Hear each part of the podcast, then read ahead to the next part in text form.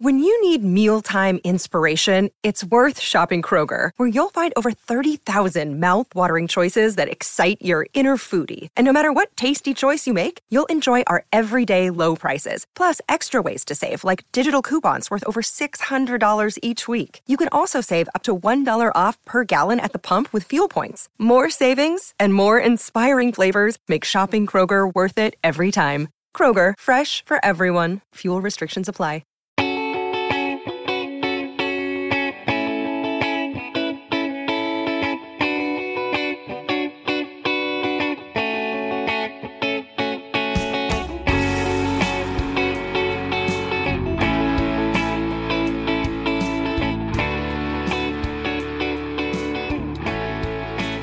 Welcome to another Friday Roundtable. Purple Insider Matthew Coller here, along with Sam Ekstrom. And our Friday Roundtable guest this time around is Anthony Treash from Pro Football Focus. Anthony, glad to have you roundtable style for the first time. Welcome. I know. Thank you guys for having me on. I saw this on my calendar today, and I was like, I was looking forward to it this week, just because right now Minnesota's in an interesting spot, and I was looking forward to talking to it with, with about it with you guys. Well, I want to run through some of the playoff teams and what you think the Vikings can kind of take away from them. But let me just get your overall assessment to start of the job because we've been talking here about how it looks like a very attractive job to a general manager and a head coach. As a general manager, you get to pick what you want to do with your quarterback. You get Justin Jefferson. As a head coach, you can pair yourself with the general manager, it's not a situation where you're sort of forced into the shotgun marriage or something like that. Um, but when you look at the Vikings job from your perspective, looking at all of them, how do you assess it with the strengths and weaknesses versus some of the other jobs that are available? Yeah, I mean, you could. I'm. It was so I wrote an article when all the Black Monday stuff happened uh, a few days after, you know, ranking all the head coaching spots. I was looking at them. I was like, you could theoretically make a case for every single spot to, you know, be a good spot to land at. I mean, you look at Jacksonville, you have Trevor Lawrence, you have all these assets. Um, you know, Chicago, you have Justin Fields, and you know, just the thought of turning around that franchise that's been dead in the water for a long time. That's appealing. Um, of course, you have the big market, New York, and then with Minnesota, I mean, they're actually been a competitive team um, as of late, and like for all the reasons that you mentioned, right? Um, and, you know, I think the biggest thing for me, why I think I would be a little bit turned off is just with the cap space issue. I mean, they are in a good spot in a sense where with this quarterback class, you know, if they wanted to get rid of Kirk Cousins, if they could, and go ahead and attack with one of these quarterbacks, none of these quarterbacks are ready. I mean, they're going to have to have, you know, a, a bridge quarterback there, and that's what Kirk's going to have to be for this season if that's what they want him to be, um, you know, at least. So, I mean, there there is pros and cons. Justin Jefferson, of course, top five wide receiver. I think he's going to be right there with his teammate um, uh, old teammate Ja'Marr Chase is, you know, routine top five finishing wide receiver. I mean, what he's done producing elite PFF grades his first two years. I mean, that's unprecedented. I mean, that's that's really unheard of. Very few receivers have done. So there's definitely some, you know, reasons to be, you know, kind of bullish, um, you know, with this Vikings job. But you know, there are some weak spots in the roster. and of course, the secondary. Um, you know, that's one of them. So I'm very curious to see kind of which direction they really go after um, you know, as far as you know who they're going to hire, but also what their plan of action is going to be this offseason. Yeah, and I'd, I'd be curious to get your take too, Anthony, just on the quarterback conundrum, whether you see Cousins' presence sort of as a pro for the next regime, as a con for the next regime, and, and what you would do with a, a $45 million albatross for this final year of his deal. Yeah, I mean, I definitely think that you know, I think Kirk Cousins is a little bit of an enigma, and it's it's absolutely crazy to see because there's some people that are very pro Kirk Cousins, some people that are very not pro Kirk Cousins. Um, you know, I think for this situation that they're in, you know, with the quarterback class that they have this year, I think they're fine with keeping him for another year. I mean, they're going to have to. And I think you know Kirk Cousins is a good quarterback. You know, I'm not I'm not going to sit here and say he's the worst quarterback in the NFL. He is a good quarterback. The problem is, is that he is very, very limited, right? I mean, he just it really is not much of a risk taker. Um, I mean, I remember on Sunday Night Football this past year helping out some with some stuff with NBC. Um, I can't remember, I forget who they were playing, um, but you know, it was just Kirk Cousins check down city, right? I mean, there was just no risk taking. It was a very anemic offense, and you look at his PFF grade. I mean, it's it's pretty high. It's in the mid 80s um, if I recall correctly, one you know top ten at the position looks very good, but then you look at their efficiency and it just really isn't there, and that's kind of a you know, a result of the lack of risk taking, right? You're not going to get a whole lot of negatives if you're not going to go out and take some risks outfield. To kind of bring that down. So that's kind of padded his stats, but hurt the overall team. Um, they really don't have a choice. I mean, like like we've been saying with this upcoming year, and I, I think you know if I had to say, of course, just ride with Kirk Cousins for a year. Um, you know, take a quarterback with that 12th pick that they have in this upcoming draft, and just knowing that there's a very good chance that this this draft pick's not going to hit because these quarterbacks, you know, I think there's a reason with a handful of them to be kind of, you know, optimistic and reason to think that they could be an NFL starting quarterback, a franchise guy. But a lot, every single one of them have reasons to kind of want to be cautious with and stay away from. So, you know, they're they're in an interesting spot in that regard. So, I, I think that's just kind of the the way they're going to have to get, do it.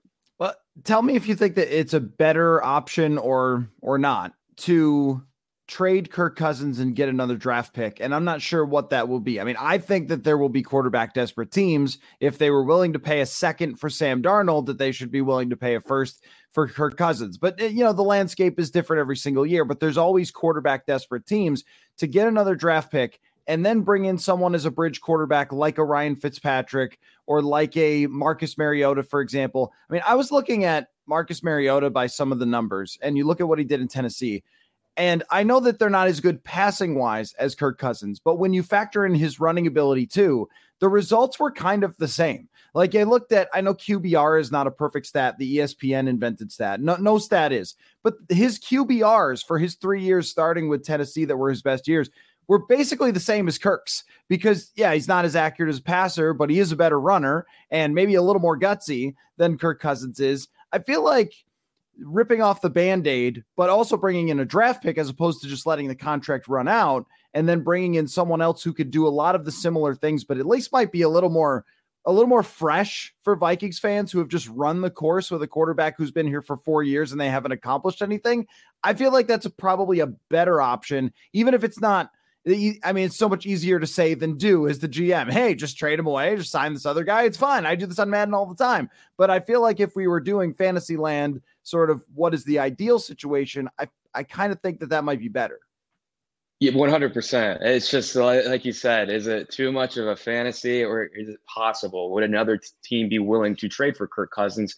I, am not so sure. And, and, it's funny you bring up Marcus Mariota. I mean, I really genuinely think that he's one of the 32 best quarterbacks in the NFL. He should have been starting for a team, right? I mean, you know, no slight to what was going on with Houston, with Davis Mills, and when Tyrod Taylor was playing, but he's better than what they had right? I mean, he's he was better than what New York dealt with, right? I mean, he should have been starting for a team this past year. I'm not going to. I'm not saying he's a you know maybe the top ten quarterback by any means, but he's good enough to start and be that kind of guy. Now, if they are able to trade Kirk Cousins, let's say you know hypothetically speaking, they can do that.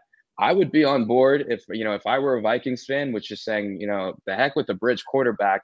Let's take a swing on a quarterback with this 12th pick. Let's throw him out in the fire. Let's see what we got. If it doesn't work out, then we have some ammo here. We're probably not going to be a good team if it's not going to work out. And then you have Bryce Young sitting atop with the 2023 boards, the Alabama quarterback, who, while he may be small, he's got it in between the ears. Um, he definitely displayed that as a true sophomore this past season, which is really, really rare to see. I mean, and not just at the college level for you know an underclassman, but even in the NFL level, um, it, the way he was kind of processing defenses, it, it, was special to see. So that's where I would be. That, that's the camp I would be in, and just kind of you know, throw away the bridge quarterback and just throw someone out in the fire and just keep keep throwing darts until you finally hit on them. So from from what you've said here, Anthony, it doesn't sound like you're bullish on this class. And and I'm looking at the PFF big board. Um, I know the big board doesn't translate necessarily to where guys get picked, but the highest quarterback that PFF has is Sam Howell at number 16. Great first name. I don't know how you could go wrong with a pick like that. But then Desmond Ridder, you've got Matt Corral.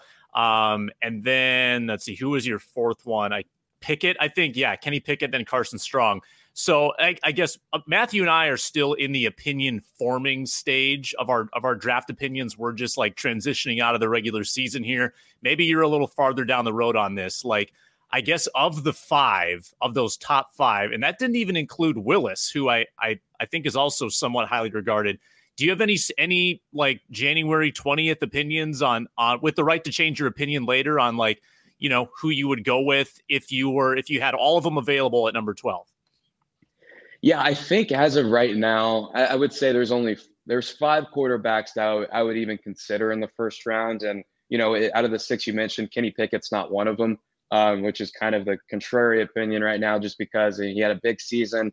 But I'm very concerned with with the guy's physical tools. I mean, he held onto the ball for extremely long time, very good pass protection. But He held on the ball, I think, on average like 3.2 seconds. I mean, that's going to have to be about seven tenths of a second slower in the NFL, and he doesn't have the athleticism to compensate it. So that's what I'm concerned about. And I get like the, the whole hand size thing's an issue, but the dude really did struggle when he had to play in the rain all throughout his collegiate career. That's why he wears two gloves there, and it wouldn't matter in the dome. But you know, that is kind of a it, it's a football mindset. But I mean, I think that's something I would be concerned about. Um, you know, I, I, think Sam Howell. That's what I'd agree with the PFF draft board on um, the consensus overview. I like Sam Howell. I think this past year was kind of a it's a tough evaluation just because the situation he was in was horrible. I mean, the offensive line was bad. The play calling, I wasn't a big fan of. And Phil Longo's offense is a very college esque offense that's not even going to be remotely close what he's running in the NFL. Um, and he only had one wide receiver. I mean, Josh Josh Downs, who I think is one of the best wide receivers in college football, but he was the only guy, in defenses knew that. And I mean, it was pretty easy to pick up on, and that's why he had to end up running as much as he did. Um, still ended up uh, producing an elite PFF grade, and what he had with what he did with Dazz Newsome, Dyami Brown, Javonte Williams, Michael Carter on the team as the true freshman, true sophomore, was, that was a very special play from Sam Howell. I love his deep ball. I think it would be he's going to have a little bit of a more of a learning curve um, just because of the offense he was in and just kind of it was schoolyard football he pretty much played this past year. Um, you know, Matt Corral, I think I'm a little bit nervous about his ability to just because of the offense he was in at Ole Miss. I mean, it's pretty, you know, quarterback friendly, pretty simplistic, a lot of RPOs. Um, but I, I, think he is accurate. I, I, have seen some people say he's not accurate. I, I, think he very much is an accurate quarterback, very timely. Um, you know, big arm too, like Sam Howell. Um, you know, and then after that, you have Desmond Ridder, who honestly, I think when it's all said and done, I wouldn't be surprised if I'm saying he's he might be the top guy. I was very impressed with his progression this past season. I was not, you know, high on Desmond Ridder entering the year. I saw the tools, but the down to down consistency really was not there. He did have some bouts of inaccuracy this past year, but the deep ball was so much more improved. And the thing is, what's a little bit different from him versus Matt Corral and Sam Howell. I mean, he was running pure passing concepts, right, for Cincinnati, and he was doing it at a high level, even against Notre Dame and Indiana. I mean, Indiana kind of sucked this past year, but he still did it against Power Five defenses. He showed he could do that. Um, I think the Alabama game was just more of, I think the offense as a whole, as opposed to him. I, I was very just kind of disappointed in the play calling they did there. But yeah, those are my thoughts. I think Malik Willis, too, I think he's worth investing in just because of the what if. He's got a long ways to go, not polished at all whatsoever, but he's just yeah, one of the best athletes at the quarterback position PFF College has really ever seen from what he did as a as a runner on the ground, and he's got a big arm too. So, you know, those those four guys, Carson Strong too. He's just he's not a mobile guy. Um, but man, it's, some of the, the, velocity he can put on some throws and what he can do from the pocket is special. It's just what's he going to be able to do against NFL pass rush because he couldn't do it against Mountain West pass rushers. Um, you know, so I, those are kind of the the big pros and the cons with you know those five quarterbacks that I think I would consider in the first round. But like I mentioned at the top, you know, there is a reason, a pretty notable reason with every single one to be kind of concerned about their ability to be a franchise quarterback.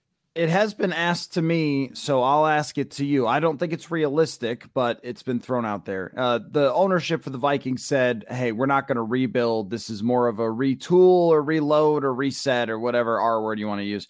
Um, but uh, is there a, is there a case to tank with this team? Is there a case to take it apart, trade all the things that aren't named Justin Jefferson, and try to draft number one or number two, number three? Uh, in 2023.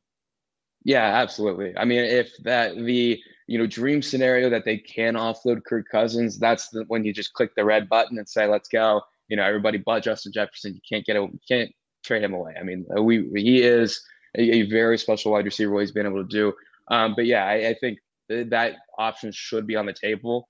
Um, it's just all about you know, can you get rid of Kirk Cousins because Kirk Cousins like I said, he's a good quarterback and he's not going to be one that's going to tank, right? I mean, even if the situation's bad, he's going to be good enough to win you some football games to get you right where they are this year, which is picking 12th overall. And, you know, outside of last year's class, that's not going to be a good enough spot to really get a franchise quarterback. I think last year's class was, a, a kind of, you know, outlier in that sense. So I think it should be on the table, um, you know, just given the way their roster kind of looks. It is spotty in some starts, like I mentioned.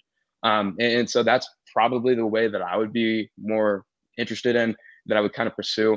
Um, eh, you know, like you said, I, I don't know if they're actually going to, you know, go about that. I, I'm kind of nervous that they might just kind of get stuck there in the middle for a few more years than they should.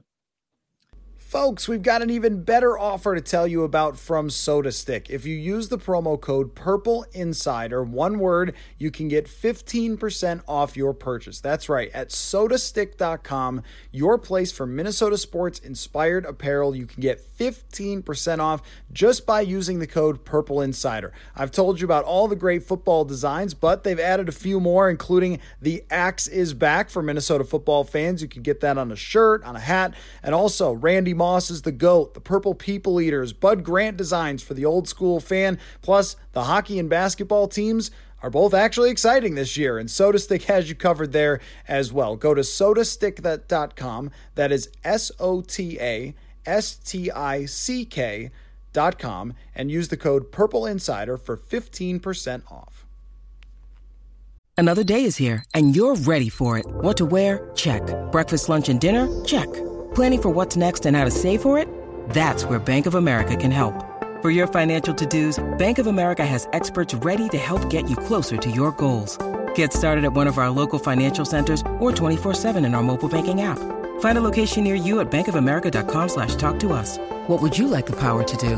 Mobile banking requires downloading the app and is only available for select devices. Message and data rates may apply. Bank of America and a member FDIC. Yeah, it's it's interesting because I think earlier in the episode we talked about the appeal of this job, and part of the appeal is that you are inheriting certain pieces that are talented, and that might be a draw to a head coach who doesn't want to go about the tank. Like I don't, I don't think a retread head coach, someone who's kind of been down the road before, like Doug Pederson who's won a Super Bowl, probably doesn't want to sit through a tank, right? Like like part of the sell to him is is that we have these pieces that allow us to win now. But as you allude to, that might be the best long-term play. And as we've seen, sometimes you can come out of that fairly quickly if you make the right decisions.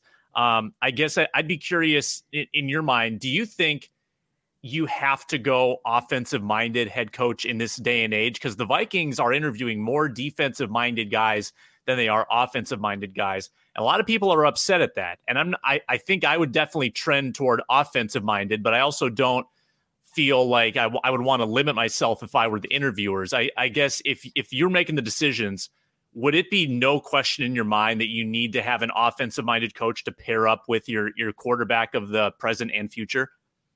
Yeah, that's definitely the way I'd be leaning towards. And I wouldn't say, you know, going into the process, I would say, you know, I'm definitely hiring an offensive mind, not even going to bother with defensive minded candidates. Um, but that would be definitely the the obvious way that I would want to go, just because, you know, even looking at the situation that, you know, they're really in, you know, they, they're probably going to have a young quarterback in there that they want to groom, you know, here pretty soon. Um, and you kind of want that nice offensive minded head coach to kind of help them progress and get to that point. Um, you know, you look at some of the defensive minded head coaches we've had as of late, it just hasn't been really, you know, encouraging. Of course, you have Brandon Staley with the Chargers, who I, I, think he's fine. I think he's a good head coach, despite the controversy surrounding some of his, you know, decision making. But that's just him following the numbers, and we support that here at PFF. Um, but you know, you look at what happened with Denver. You know, you had Vic Fangio in there, who I think is a very good head coach. Um, but you know, he's he's not an offensive guy, right? He's not a quarterback groomer. Um, and you know, he did kind of get the short end of the, uh, the straw there, just because it, he didn't have any quarterbacks there to really kind of you know help progress, and the offense really struggled there. So I think you know, with getting a young you know quarterback in there, you got to go offense. I think that's the way to go. Um, but then of course, you might have some guys that you know kind of blow you away from a defensive minded perspective. Um, you know, I, I'm very interested in you know, they requested to interview Raheem Morris. I think he's a good candidate. I was kind of surprised he didn't get enough traction sooner. Um, you know, I think what he did with, you know, the Rams have been very good. Um, you know, just kind of sustaining, you know, really kind of switching up his his entire coaching style, right? Because this isn't the defense he runs. And, you know, Sean McVay wanted to keep that same structure and he's kept that same structure. Um, so I've been impressed with just the way he's been able to do it and just hearing some of the players talk about him um, you know, just raving reviews. So there is certain situations where I think it could be a little bit different, but I, I would definitely lean offensive minded. Um, and you know, just looking at some of the guys that they have interviewed, it, it's a very interesting group, and I think they kind of have their toe in every single different pond they possibly can. Yeah, it, there's no limitation, so it seems like they're just bringing in all sorts of people. And uh, there's a few names that they haven't yet as we record this, and I think should be on the list eventually, being Brian Daboll and Byron Leftwich. Um, is there a way for you, in your mind, to separate a head coach who has worked with a great quarterback and sometimes an all-time great quarterback in the case of Nate Hackett, who was one of their first interviews. And of course, you know, the first thing that gets said to us when we put it out there, okay, they interviewed this guy or whatever, is he worked with a great quarterback. Like, uh, okay, if you've ever seen the South Park Simpsons did it episode, it's just like Simpsons did it, Simpsons did it. It's like he worked with a great quarterback, he worked with a great quarterback. Like, well, yeah, that is true. They usually don't hire head coaches who worked with horrible quarterbacks because they usually lose. so that is generally the problem. It's like weird. Pat Shurmur doesn't have any buzz this year after working with uh, a you know a, a bad situation in Denver. Um, but how do you separate Aaron Rodgers just being Aaron Rodgers from someone like Nate Hackett or Tom Brady from Byron Leftwich or you know Patrick Mahomes from Eric Bieniemy? Yeah, I think you know it's very interesting, and I the I get why Byron Leftwich is getting a lot of steam. He is a very good coach. Um, I, I, think he's one I would be a little bit nervous about. It's not only because he's working with Tom Brady, but the offense that they run. It's it's pretty complex, right? I mean, we saw even Tom Brady for most of last season, their Super Bowl winning season, he struggled, right? He didn't really pick up that, you know, Tom Brady type of play, carried the team on his back later on. I mean, this, this is an offense that, you know, like I said, it's very difficult, a lot of option routes over the middle of the field. That's why we saw some, a lot of miscommunication picks um, there. I, you know, I was very impressed with what Nathaniel Hackett has done in Green Bay um, in, in conjunction with LaFleur, just because you know, Aaron Rodgers these last couple years, he's really elevated his play, right? Because, you know, before that, he did have that down season. A lot of people are like, oh, Aaron Rodgers is done. He's washed. He's not going to be the guy anymore. And then here he has come out, win the MVP, you know, getting the Packers back to contention. Um, and the big thing there is while Aaron Rodgers is one of the best in the game with playing off structure, a big thing is just his willingness to just play within the rhythm and you know hitting those scheme throws in the offense. I mean, it's been really excellent done from a schematic perspective. It hasn't just been Aaron Rodgers. He's just been more willing to play within that and play within structure and hitting all of those throws accurately, making very few mistakes and understanding, you know, when to go away from that. So I, I think Nathaniel Hackett with Green Bay might be a little bit different than Byron Leftwich um, in, in Tampa Bay because I do think it, it, just with what Tom Brady's been able to do. Uh, you know, earlier I mentioned it's it, most the most important aspect of the quarterback position is still in between the ears, right? And, and it's still a mental position. And Tom Brady is the best quarterback the NFL's ever seen in that regard, and he's able to execute this offense. But he even still struggled, and that's why even too, you know, Byron Left was learning under Bruce Arians. We go back and look at all the Bruce Arians first quarterbacks, right? And we, we've seen all the stats. I mean, all the quarterbacks have just been super, super volatile because it's a tough offense to master and no risk it, no biscuit, right? Um, and so that's where I would be a little bit concerned, just thinking of, you know, the situation that Minnesota's in. I would be a little bit more willing, you know, with Nathaniel Hackett. So, you know, it, it's it's going to be interesting. And you mentioned, you know, Brian Daboll too. I think with what he's been able to do, you know, he really did kind of tweak that offense in Buffalo, making an all-out spread approach and just taking advantage of Josh Allen's arm strength, um, you know, in his running ability. But I still think you know, with what he did, while he did make the the right offensive adjustments and kind of to fill Josh Allen's skill set, I still think the biggest reason why they're still successful, so uh, successful offensively these last few years, last couple of years, has just been Josh Allen's unprecedented, you know, improvement from an accuracy perspective, and that's a big credit to his quarterbacks coach uh, Jordan Palmer. It, it's you rarely see quarterbacks do that, you know, let alone at the high school level, right? I mean, it, you don't see that happen once they get that old um, and just being able to you know tweak some stuff with his throwing motion, you know, to help the accuracy. I mean, it's been unreal. Um, so I think that's the biggest thing there. So I mean, out of those those guys, I think I'm a little bit more impressed with Nathaniel Hackett. Um, and, you know, it's going to be interesting to see, you know, which one, which one of these coordinators ends up taking the jump and which ones just stick with their team. Um, you know, but there is at the end of the day a reason to be optimistic with, you know, all of those guys that you mentioned. Yeah, I mean, it's so much easier and more fun for us to break down the head coaching job because we just don't know a lot about these GM candidates. Uh, the Vikings have eight that they're reportedly interviewing, and, and they're people that just aren't on the radar that much. We look at their resumes. Um, so it's it's tough to analyze that particular hire, which is so important to the future of this organization. But I guess, Anthony, just characteristically, if you were hiring a GM, are there certain traits that – that you would look for because you've got the micromanager or the delegator or the young person or the experienced person, right? Or the the former player or the former scout. Analytics, no, like there, there's so many factors. Are there any factors that I guess would would feel important to you if you were Mark and Zygi Wilf hiring a new GM? Yeah, definitely just to have range, you know, know a little bit of everything. And we see some of the most successful GMs, especially just have expertise, you know, with the salary cap. And I think that's a very big thing. And I think we're starting to go away from, you know, so much just the scouting mindset. The GM's just got to be a former scout, worked his way up. He knows, you know, how to evaluate talent at the best level because the GM position's a lot more than that. Um, right. Because still, even the best talent evaluators, they're going to miss. Right. I mean, I, I think it's just, yeah, I'm not going to say it's entirely a crapshoot, but there is some certain aspects where there is luck involved, and you just really need to know how to work and build a team from a contract perspective. And I think that's a very you know underrated aspect of that. And I think it's just kind of having you know a little bit of everything. You know, like I said, you know, having the understanding to evaluate talent at the right level, um, but also understanding that aspect, understanding you know the numbers and the analytics aspect. Of course, you know someone worked for PFF saying that, um, and, and, so you know I always look to our guy Brad Spielberger, former salary cap guy, and because he knows a lot about these candidates. Um, you know he knows a few of them personally, and just you know getting his understanding of you know who they are and getting the right you know attributes in there. And you know he always says you know just knowing you know the salary cap aspect that's the biggest thing. So I would just say to, to have range and not just be you know an expertise in one you know certain area. So that's the biggest thing for me.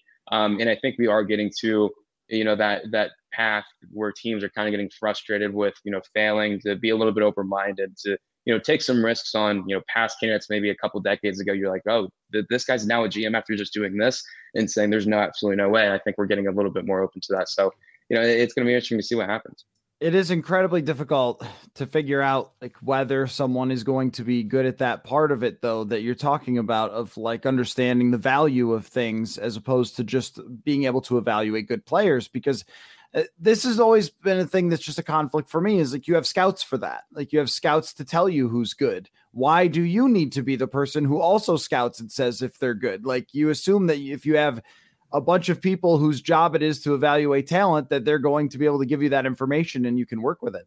Um, but it's a it's a very tricky thing because when they hire a GM, like how are Sam and I supposed to have hot takes on that? Like I don't know, man. This this guy sh- should be good. Like I don't know. Uh, you know he we could go through they did this in Philly or they did this in Cleveland or whatever. Like I don't know. That doesn't mean he's going to do it here. But um, uh, let's talk about some of these teams that are playing this weekend and just sort of how they got there. We were talking about the tanking route, which I know just Vikings fans, they really don't like. They really don't like that at all. Uh, but the Bengals are here with Joe Burrow as their quarterback, and they were forced to tank because their roster completely fell apart. um, you know, after the Marvin Lewis era, it just went downhill and downhill and downhill. And you know, I, I remember talking about as the Vikings were in the midst of this sort of eight and eight sort of thing, is you, you could end up becoming the Bengals as your roster just deteriorates around a quarterback who's too expensive and not good enough to win you a Super Bowl. And uh, I feel like the Bengals have come out on the other side of that as advantageously as you possibly ever can. Of you didn't even mean to tank, but you did and then you got this incredible quarterback to start with, and they're going to play the Titans, which is interesting because the Titans didn't tank. The Titans were in the playoffs when they fired uh, Mike Mularkey as their coach, and then they retooled, and then they hit on Ryan Tannehill kind of randomly, um, victims of Adam Gase, I guess. And you know, it's sort of an interesting thing to look at these two teams and sort of apply them to the Vikings and say one tanked to get here and the other retooled to get here. Yeah, you know, this is kind of the luck aspect of it with the Bengals. Um, you know, I'm not gonna, you know, call out the, just the way the organization is ran, but they they kind of walk into Joe Burrow, like you said, um, who I, you know, just looking at him, I think one of the greatest prospects, you know, this century. Um, and then I will have to give him a tip of the cap for what they did this past year. Um, I think what they did from signing, um, you know, Chidobe Awuzie, um, in Mike Hilton and just getting those in Trey Hendrickson. I mean, those are very good key pieces, but most importantly, making the right decision with drafting Ja'Marr Chase over Penei Sewell because that was a big debate. And finally, like I, I'm not a Bengals. I live in Cincinnati. Stadium's right over there, but I'm not like a Bengals fan by heart. But I was very advocate. I was very, very, very vocal about this. They needed to take Ja'Marr Chase because this guy is a difference maker. He's so much more valuable, and they ended up going that route and just said we're gonna survive with an average offensive line, and it's worked out for him. Um, you know, you you see Joe Burrow's progression. I think he's going to be one of the best quarterbacks. You know, over the next uh, decade or two. Um, And of course, with Ja'Marr Chase in there, I think, like I mentioned earlier, with Justin Jefferson, Jefferson, he's going to be a routine top five wide receiver in the NFL. So I think it's just it was a little bit of luck, but what they did this past offseason was definitely significant in that because they did add the, the good pieces on the defensive side of the ball, um, some risky in some aspects, um, but then making the right choices in the draft. And you know, with Tennessee, it's it's interesting because Ryan Tannehill was objectively horrible in Miami, and then he goes to Tennessee, completely retools everything there. And I think you know when people say PFF, they think running backs don't matter, but Derrick Henry. I mean, he's the most valuable of them all. He generates as much value as you possibly can because I mean that guy's a rare specimen, an alien in some sense. Um, you know, so that helps out there. And I do think that their defense has performed well above expectation from a coverage perspective. Um, you know, so for the Bengals, it's kind of like what I just mentioned a minute ago. You know, you got to have some luck all your way, but you also got to make the right decisions on that. And, you know, evaluating the talent and signing the right people, and they've done that. So, you know, that that's kind of how they got there. 49ers Packers, the other Saturday night game. I mean, we've talked a bit about the Packers, but you know what the two teams have in common is they've got the first round quarterback looking over the starter's shoulder. Rodgers' future is is murky whether he steps away or you know whether he still wants to be traded. We don't really know what his thought process is. Um, but the 49ers find themselves not quite in a Vikings-esque conundrum, but a conundrum that's similar in that you've got an expensive quarterback who's entering his final year, who is, you know, I think pr- pretty highly criticized from the Bay Area sports market, and yet he's 33 and 14 as a starter, which I mean, Kirk Cousins is a 500 quarterback. Jimmy Garoppolo is like a 700 quarterback. I mean, he he wins with unremarkable statistics, and Kirk Cousins loses with remarkable statistics. It's very backwards. But you've now won a playoff game here this year with Jimmy Garoppolo. You're kind of on a roll. He's only 26 million against the cap next year. Um, Trey Lance has looked, you know, all right when he's played. I guess what it, what would you do in that situation? Yeah, I mean, I always, I mean, right from the get go with San Francisco, you know, everybody was like, oh, "Are they going to take Mac Jones third overall?" And I was kind of just sitting there, and I didn't really speak. I did a little bit, but I was like, I would be fine with it. I think he's a good quarterback, and I think he would be excellent in that system. And they took Trey Lance, who I personally thought was the the fifth best quarterback of those five first rounders. I really was not high on. I mean, he was in an offense, didn't ask him to limit his arm. You know, he's athletic, he can add some value in the run game super big arm, but super inaccurate too. And I just really did not think he could handle that type of load. Now, he has, you've seen bits and pieces of it, you know, when he has been on the field, but at the end of the day, he hasn't really shown me anything that I didn't think he could already be. And I haven't seen that kind of extra mile there. Now, Jimmy G, he's not going to give you that extra mile, but he's going to, you know, play, I think, a little bit more safer ball, you know, than Trey Lance. And I think Jimmy Garoppolo is the best option for them. And I mean, he's got him this far um, you know, for a reason. So, you know, I think next year they're probably just going to have to, considering the the decisions they've already made, they're going to have to go with the Trey Lance route. Um, it, but I at the at the beginning and um, I, I, just really did not think that was the right option for them. So I think they're kind of in an, an interesting dilemma there. And if you know the reports are true that you know Shanahan wanted Mac Jones, but was kind of convinced by everyone else that they should go with Trey Lance, it, it might you know get some interesting conversations out of the organization if Trey Lance doesn't really you know, end up that franchise guy like a lot of people want him to be. And I'm not going to say he can't be. You definitely see some of it, um, but I would be pretty nervous. Um, you know, just you know, seeing what we've seen and you know everything that we saw in college too. So you know, I, I think they're in a they're pretty interesting spot here. I think they have an opportunity to win this upcoming weekend. I mean, they almost got him earlier in the season, but it's going to be tough in that cold weather, and it's going to be tough because you got Aaron Rodgers and Davante Adams. You know, the best quarterback wide receiver tandem, um, I think, in the league um, you know, so one of the best that we've seen over the years. So it, it's going to be tough for them. And I think if they lose this weekend, I think it would be this could be a spot where we kind of look back in a couple of years of like that's you know the few years are there and now they're back down here. Um, and you know what went wrong type of thing. You know what's funny about the uh, Garoppolo and Trey Lance thing is that everybody looks at Alex Smith to Patrick Mahomes and says like that's it, that's the thing, right? That's what we want. Alex Smith wasn't quite good enough, but Jimmy Garoppolo had them in the fourth quarter and the lead in the Super Bowl. I mean, it's that's hard to repeat. Like that's not something that everybody can do. And then if he's able to get him back to the NFC Championship game, it's just like okay, so this quarterback can consistently get you deep in the playoffs, but you're going to move on to somebody else. That's such a weird thing. Like with Cousins, your team has not had any success. So it's a lot easier to be like, oh, well, you know, move on to the athletic quarterback if you could find him because you just uh, you clearly have not been able to build around this guy's contract. But uh, the teams that have looked for the Flacco to Lamar Jackson or the you know Jimmy Garoppolo or the um Alex Smith to Patrick Mahomes are now kind of saying, oh, we need to move on from this middling quarterback and try to get the athlete. But what if you draft the Jordan Love and the guy just stinks right away? and like then then you don't have that. I also wanted to ask you your opinion because I was writing about this a little bit um, last night. Ryan Tannehill, Jimmy Garoppolo, and Matt Stafford are all in the same tier as Kirk Cousins. They are here. Kirk Cousins is not here. What what are what are the edges that these guys get? Because it's not the first time. I mean, it's like for Jimmy Garoppolo and for Ryan Tannehill, they've been deep in the playoffs before. Kirk Cousins has never been deep in the playoffs. Like, what do you think it is that would differentiate quarterbacks that are generally bundled in the same area of kind of being the not Mahomes, not Joe Burrow, like not the elite quarterbacks? Yeah, I think scheme plays a big part of that, and just you know being able to execute, what, you know, what's called. I mean, we've seen all three really kind of do that for their respective offenses.